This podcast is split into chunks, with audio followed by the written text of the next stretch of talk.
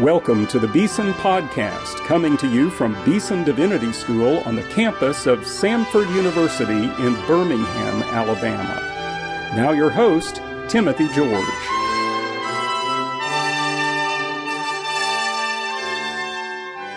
You're listening to the Beeson Podcast, and this is the day Dr. Robert Smith Jr. and I have the privilege of introducing to you one of the great preachers of our time. And today it's Dr. Sinclair Ferguson. Sinclair Ferguson is the senior minister at First Presbyterian Church in Columbia, South Carolina. He's an amazing scholar as well as a pastor and a tremendous preacher of God's Word, one of the great voices of the pulpit in our time today. Uh, several years ago, we were privileged to have Dr. Sinclair Ferguson here at Beeson Divinity School, and he preached the sermon we're going to listen to today. Dr. Smith, tell us about it. This is, Dean George, uh, more than a sermon. It's really a, a message in which Sinclair Ferguson turns the ink of the sermon really into the blood uh, of life, the blood of the message, treating the ascension opening up with a very interesting question. He asked the question, why after 58 years uh, has it taken me this long to be asked specifically to preach on the ascension? And so he treats the ascension. I think it's a um, homiletical laboratory experience in which he literally uh, picks the text apart, Ephesians 1, 15 through 23, and gives us the structure of the ascension around three verbs, really. Jesus is exalted in glorious majesty. Uh, Jesus is exalted, exalted as Lord of history. And then Jesus is guardian of his amazing destiny. Those, those beautiful words, uh, the suffixes, majesty, history, destiny, uh, and that question of what does it mean to live the Christian life on earth while we are l- literally sitting and living in the heavenlies and uh, waging in spiritual warfare. And so uh, this is for him the forgotten work of Jesus Christ. The past work of Christ is finished. The future work of Christ is finished. But the idea of the ascension, uh, that we are ascended with Christ because he has ascended and that he's coming back again. He closes this prayer on a very poignant note. Though we live upon the earth in our true life, yet uh, the extension of this life is in heaven for Jesus who is being magnified uh, in our worship on earth is coming back again to receive those who believe in him. So this is just a very powerful message on the ascension of Christ and that we share uh, in his life by living in the heavenlies while we're still on earth. It's a message that's deeply doctrinal, theological, and yet it has existential, pastoral implications that we can't avoid. I, I should say that uh, Dr. Ferguson preached this sermon here at Beeson during the series that we had a couple of years ago on the Nicene Creed. Mm-hmm. He ascended into heaven. Mm-hmm. He was talking out of that text, but from the, the book of Ephesians. So let's listen now to our friend Dr. Sinclair Ferguson as he preaches on the ascension of Jesus Christ. Well, it's a wonderful privilege to be with you today and to be able to share in the service and have a part in the ministry of God's Word that's exercised here both in education and in adoration in this room in worship. And um, particularly grateful as well as touched by the kindly introduction. Um, I'd never thought of the James Bond connection exactly, but um, this may explain why the uh, number I use in order to use one of the machines in our office building is 0007. and uh, probably it is also a parable of uh, why I love the seminary, but I love the church more than the seminary because I like my theology shaken and not stirred.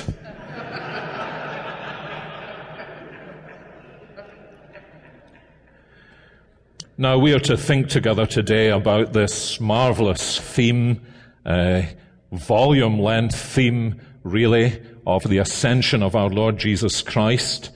And the text that has been given to me by the power, the anonymous powers that be in the Beeson Divinity School has been Ephesians chapter 1 verses 15 through 23. And I think you'll find it helpful as I call your attention to these words to have the verses open before you.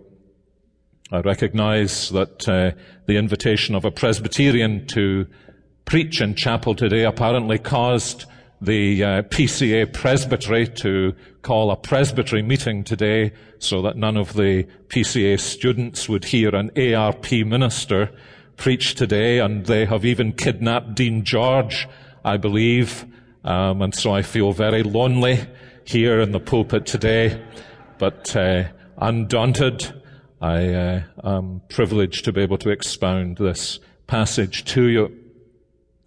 I would be interested to know what questions you might ask your learned professors in your next class this afternoon after the reading of these verses. If you're going to a New Testament class, I've no doubt you might say to your professor, well, what's your take on Paul saying that the church is the fullness of him who fills all in all? Or if you're going to a homiletics class, uh, you're probably shrewd enough to say, Sir, why is it that you constantly tell us we are never to use long, compound, complex sentences, particularly in prayer? When here, under the guidance of the Holy Spirit, the Apostle Paul uses for the second time, interestingly, in Ephesians chapter 1, a long, compound, complex sentence. Those are the kinds of questions that seminary students love to put to their professors, if my experience is anything to go by. But uh, I'm not here as a seminary professor. I'm here as a country pastor. After all, I'm from Columbia, South Carolina. And my questions of this passage actually are somewhat different. There are three of them. The first is this.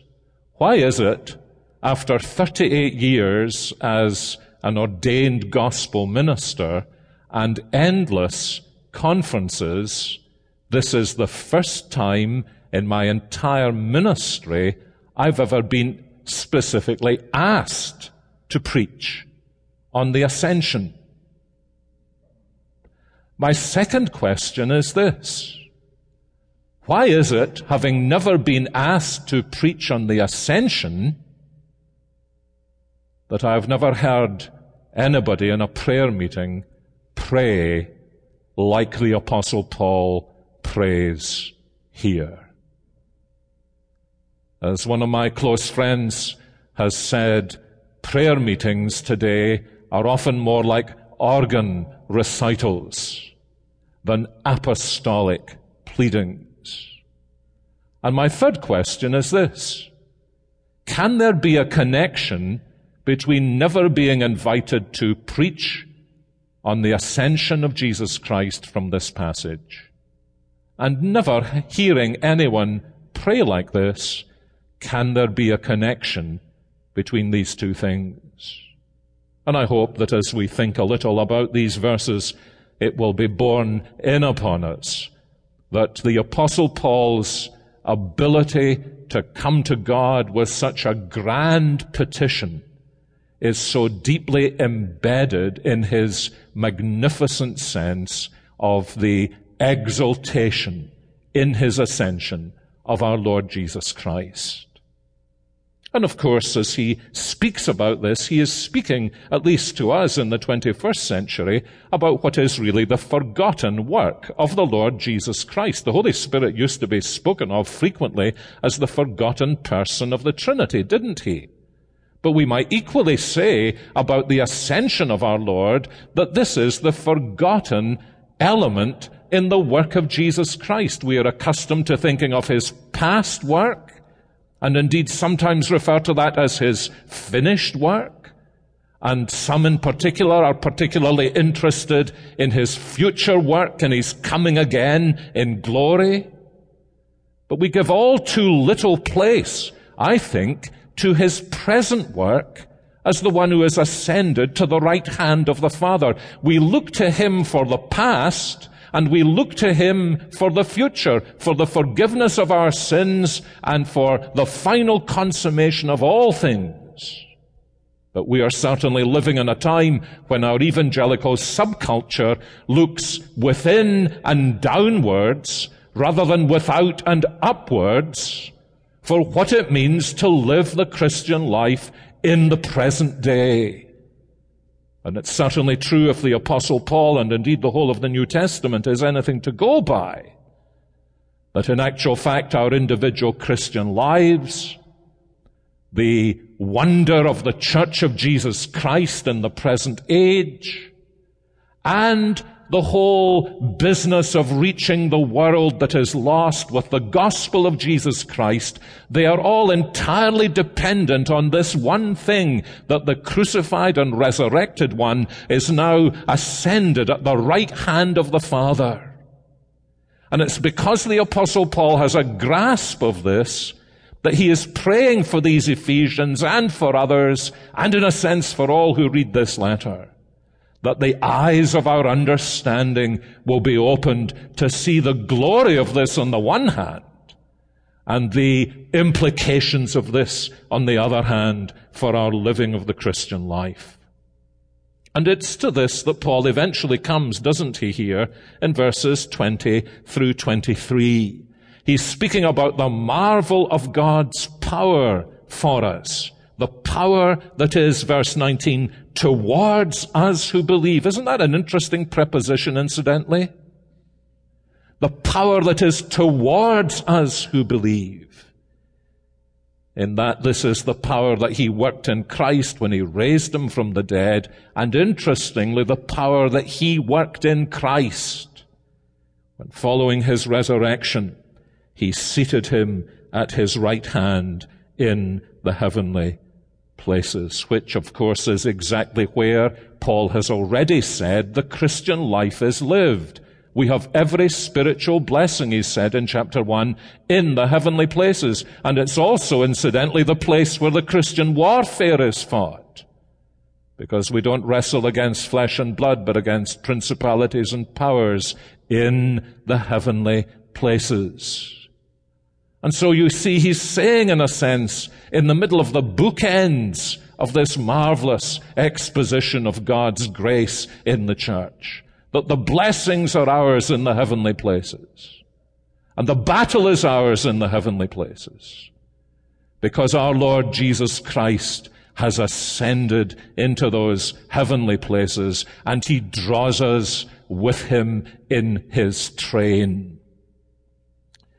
Now, it would be tempting to expound an entire volume of theology out of these verses, but let me limit myself to essentially looking at the emphasis Paul makes in the three great verbal statements that he gives to us in verses 20 through 23.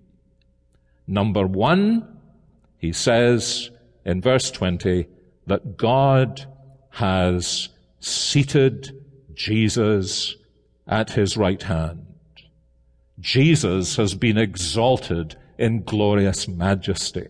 Second, so that you know where we're going, in verse 22, that Jesus has had everything put under his feet.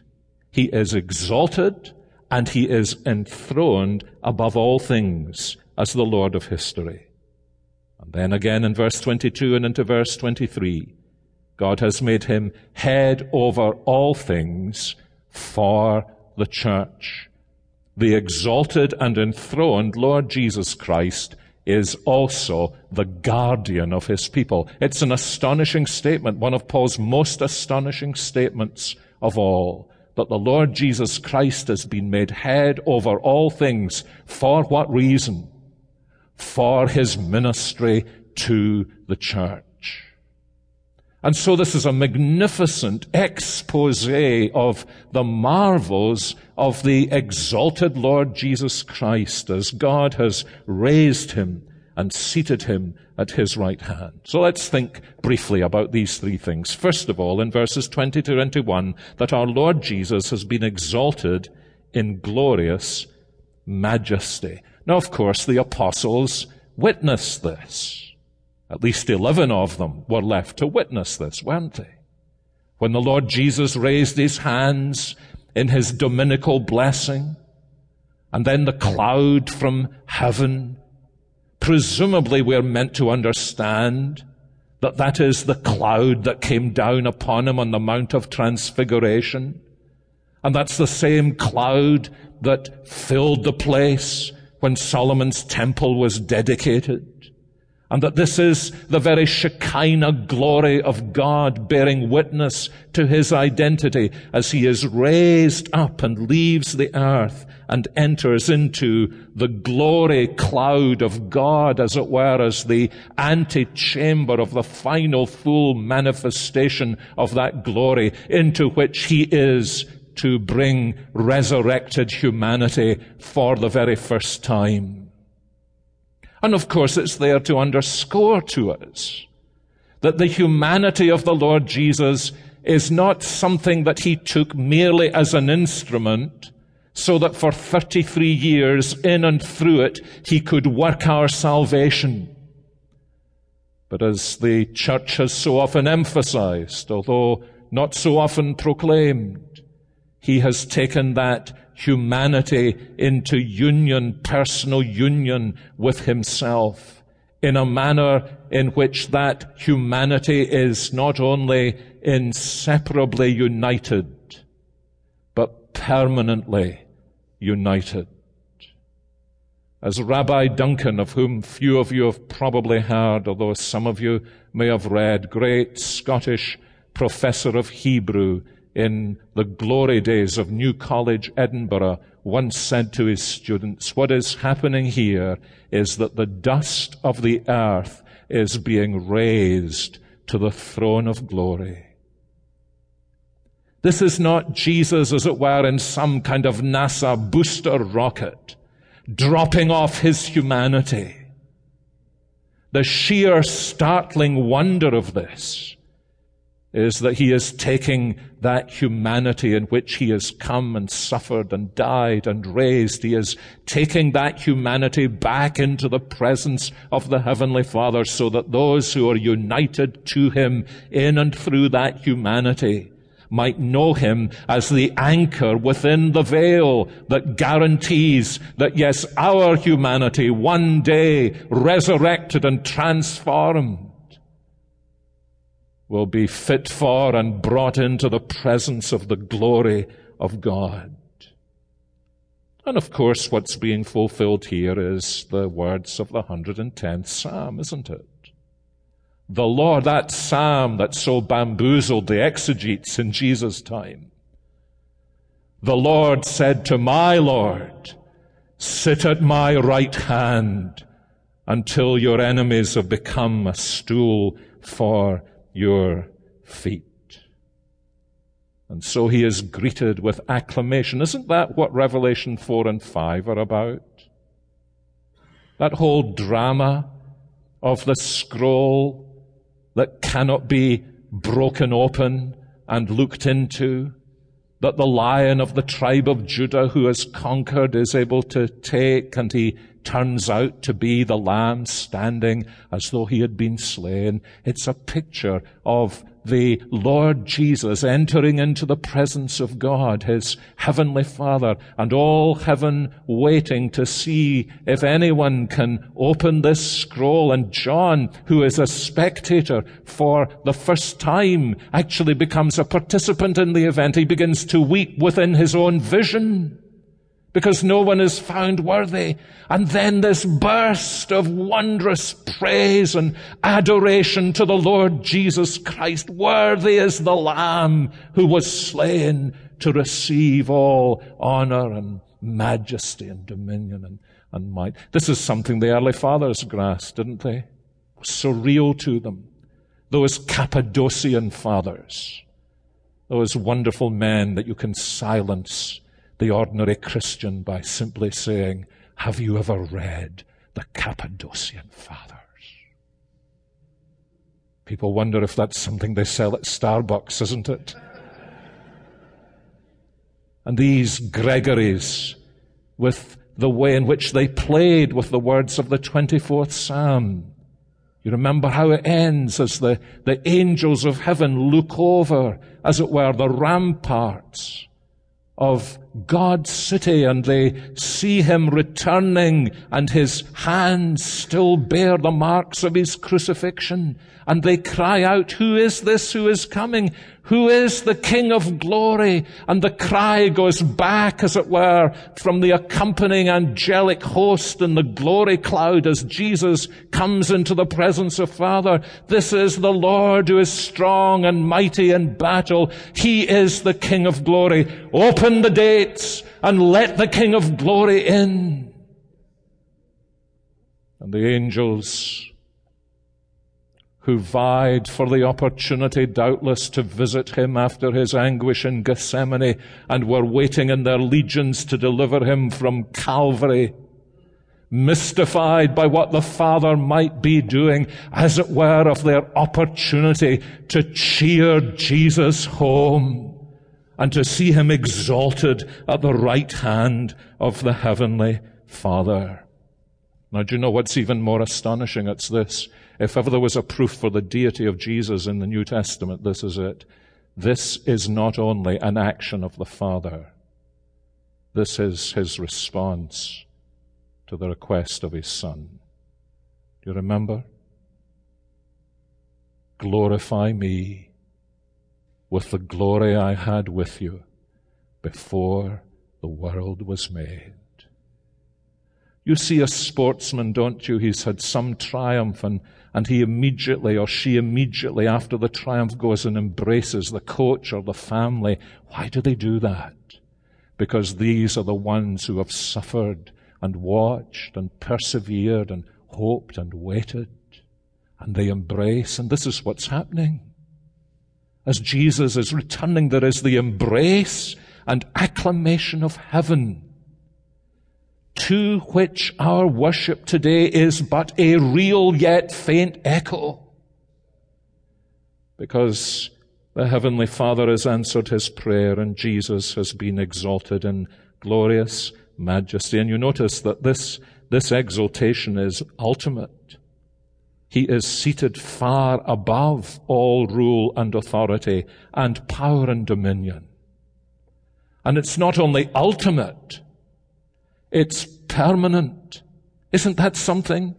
Every rule and authority and power and dominion and above every name that is named, not only in this age, but also in the age to come. So he is enthroned in a glorious majesty. That's why you remember the author of Hebrews says, we don't see everything under his feet yet but we see Jesus. Now, my dear friends, that is our greatest need. We have many needs. We have many practical needs. We have many needs for practical instruction. But the greatest need of all we have is to see Jesus. And the greatest problem we have in the church is that he is so little seen. I wonder if ever the experience I've had of, of sitting under a ministry through one of the Gospels.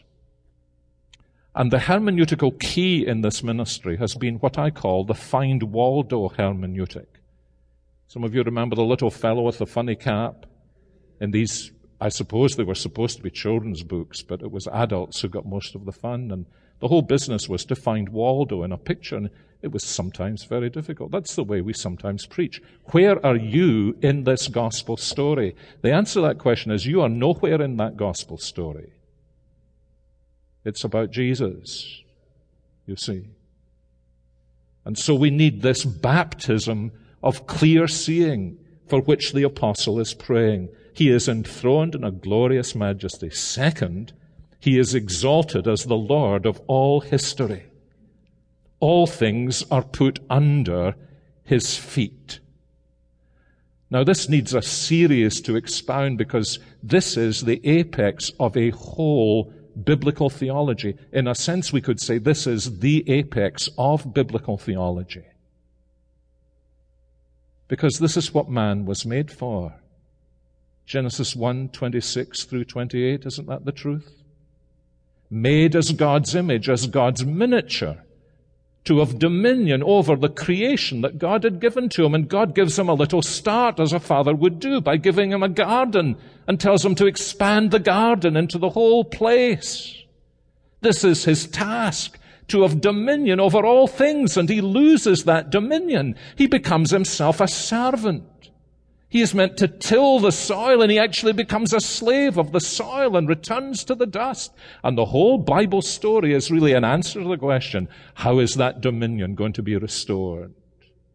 And we get little hints of it right the way throughout the Old Testament scriptures.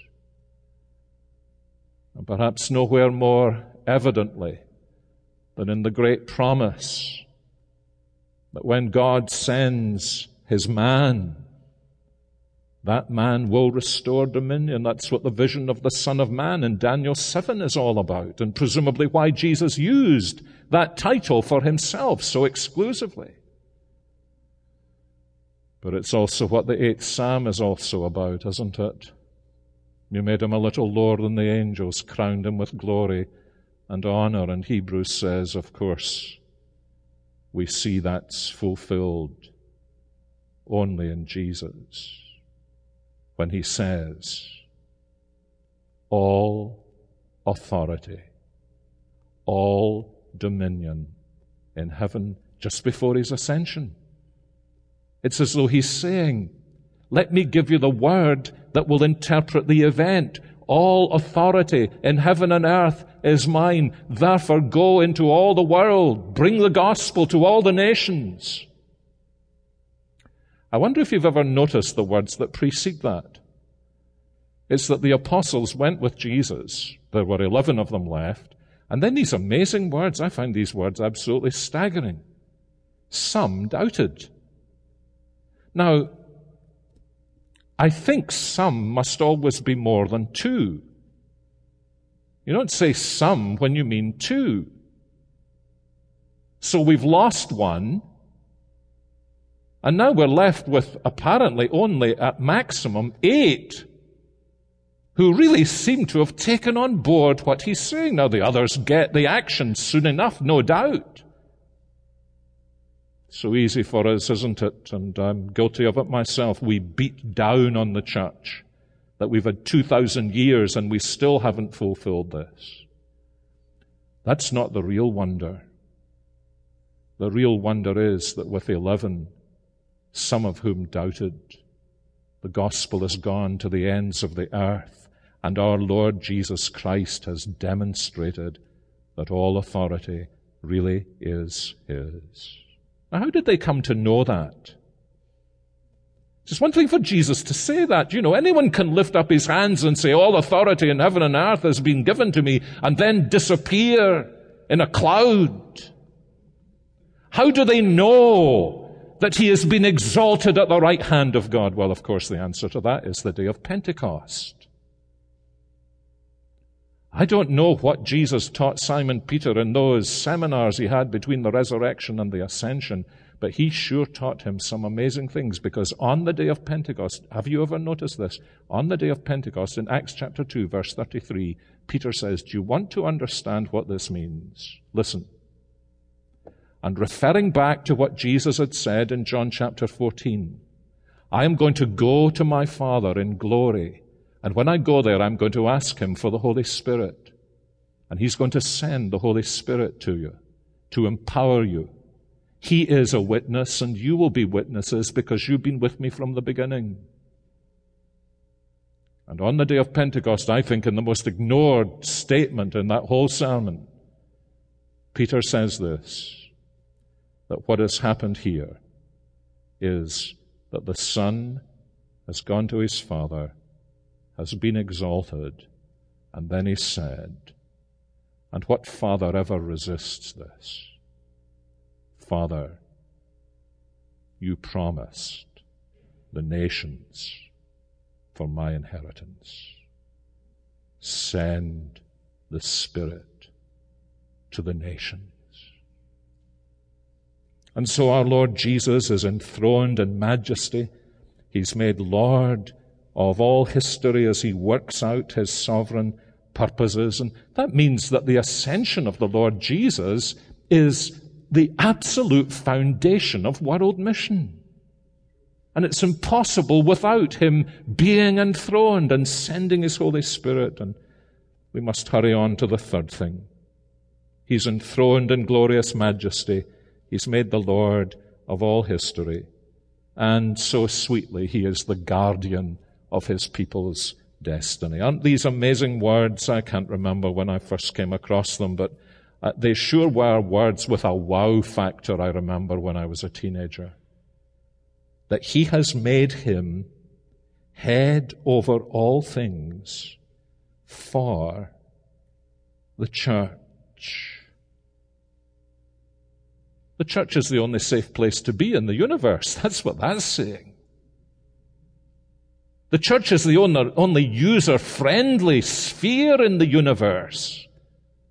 Because that's the sphere in which those gather for whom everything works together for good because they've been called according to his purpose. But this, if we can borrow from the reformers as well as the Cappadocian fathers this morning, this is where the reformers hit the nail on the head, didn't they, by emphasizing that the threefold office of the Lord Jesus does not come to a conclusion at his crucifixion. He is king and prophet and priest forever. As the shorter catechism says, he subdues all his and our enemies. He's not only reigning in some general cosmic sense, although that's true, but where sin abounded in me, in us, that's the very sphere in which King Jesus reigns in grace. Where sin reigned unto death, the grace of our ascended Lord Jesus Christ reigns unto life. He breaks the power of cancelled sin, or some of the modern hymn books, reigning sin, and sets the prisoner free. If you're a Christian at all, you're a Christian today. If you know something of being set free from the dominion of sin, even while you still struggle against it, it's because Jesus is ascended and he reigns. And he's reigning for you. Can that really be true? that he still has the same heart, the same humanity to reign over all that causes me grief and pain and sorrow and loss, just as he did in the days of the gospel narrative, reign over darkness and sin and death and hell and Satan. Yes, it is true. And he's also still the prophet. Actually, Paul gives us a little illustration of this in the second chapter. He's been expounding the work of Jesus Christ and how he has reconciled us both, that's Jew and Gentile, to God in one body, Ephesians 2:16 through the cross, thereby killing the hostility. And then he makes this amazing statement. And he came and preached peace to you Isn't that interesting? Who came and preached? Which of the apostles came and preached? He's not talking about the apostles coming and preaching, although it may have been the apostles preaching he's talking about. He came and preached. My dear friends, if you're going into the ministry of the gospel as a preacher of the gospel, this is something that will help you so much. It will help you understand all the miseries you may go through as a preacher as the Lord humbles you under your own preaching. That the only real preacher in the church of God is the Lord Jesus. He came and he preached peace. Some of, that's how some of you became a Christian. You were brought up in church going homes and you heard a multitude of sermons, but you never heard Jesus preaching. And then one day, You heard Jesus preaching right into your heart, and you were one of those sheep who recognized his voice because he seemed to call you by name as there was no one else in the room. That's why preaching works. That's why preaching shouldn't be short. Not when Jesus is doing the preaching. And then the thing with which we're most familiar he is exalted as our guardian, as our great high priest. That's why we can't be condemned, because Christ has died, Christ has raised. Christ is at the right hand of God, and he ever lives to make intercession for us.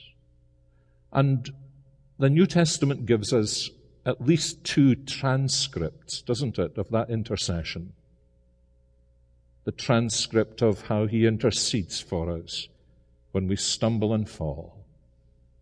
Satan has desired to have you to sift you like wheat, but I have prayed for you that your faith will not fail. And when you are turned, strengthen the brethren. What a Savior to have. And that other transcript in John 17, 24, Father, this is the one who's going into the Garden of Gethsemane to say, Father, not my will, but your will be done.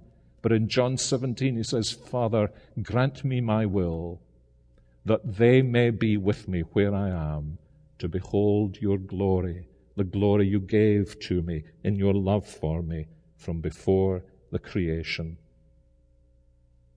of the world. He is enthroned in a glorious majesty. He is the Lord of all history. He is the guardian of his people's destiny. And when you see him there, large petitions with you bring. You are coming to a king. I guess we're all in the position of Elisha's little servant boy, really, aren't we? Remember when the king comes and surrounds the village where they are, and the little boy goes out. He goes out to get the goes out to McDonald's to get something for the master's breakfast. And as he goes out, he sees the hills are just full of these chariots and horsemen of the enemy, and he runs back, spills the coffee, the egg McMuffin sandwich all over the place. He bursts into the prophet's chamber. Oh, master, he says, we're done. We can't go on any longer. This is just too much for me. And Elisha takes his servant boy out, puts his hand on his shoulders. That's not, that's not in any textual emendation. That's purely Ferguson and his imagination. He puts his hand on his shoulders. This is me imagining I'm Elisha. And he begins to pray. What does he pray? Oh God, this is terrible. Oh, God, open the young man's eyes. And the young man's eyes are opened.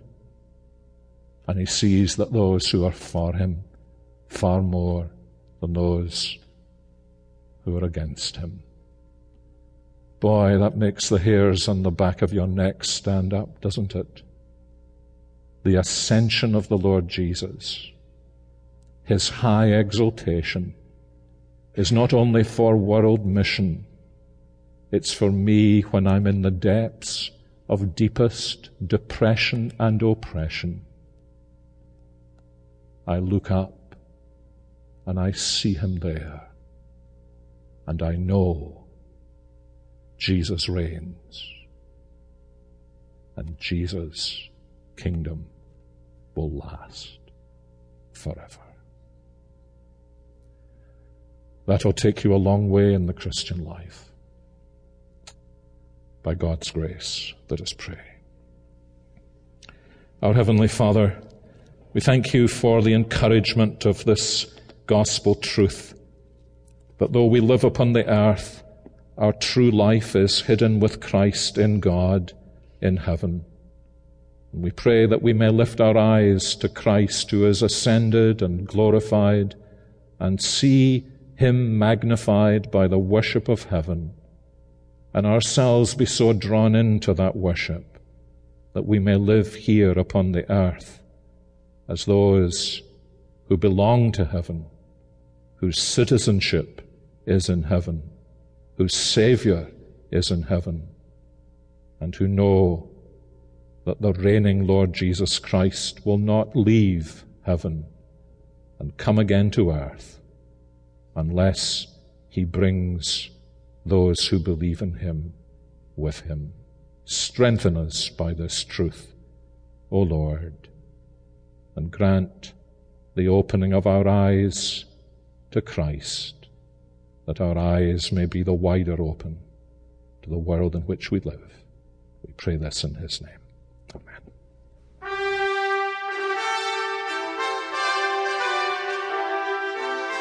You've been listening to the Beeson Podcast with host Timothy George. You can subscribe to the Beeson Podcast at our website, beesondivinity.com. Beeson Divinity School is an interdenominational evangelical divinity school training men and women in the service of Jesus Christ. We pray that this podcast will aid and encourage your work, and we hope you will listen to each upcoming edition of the Beeson Podcast.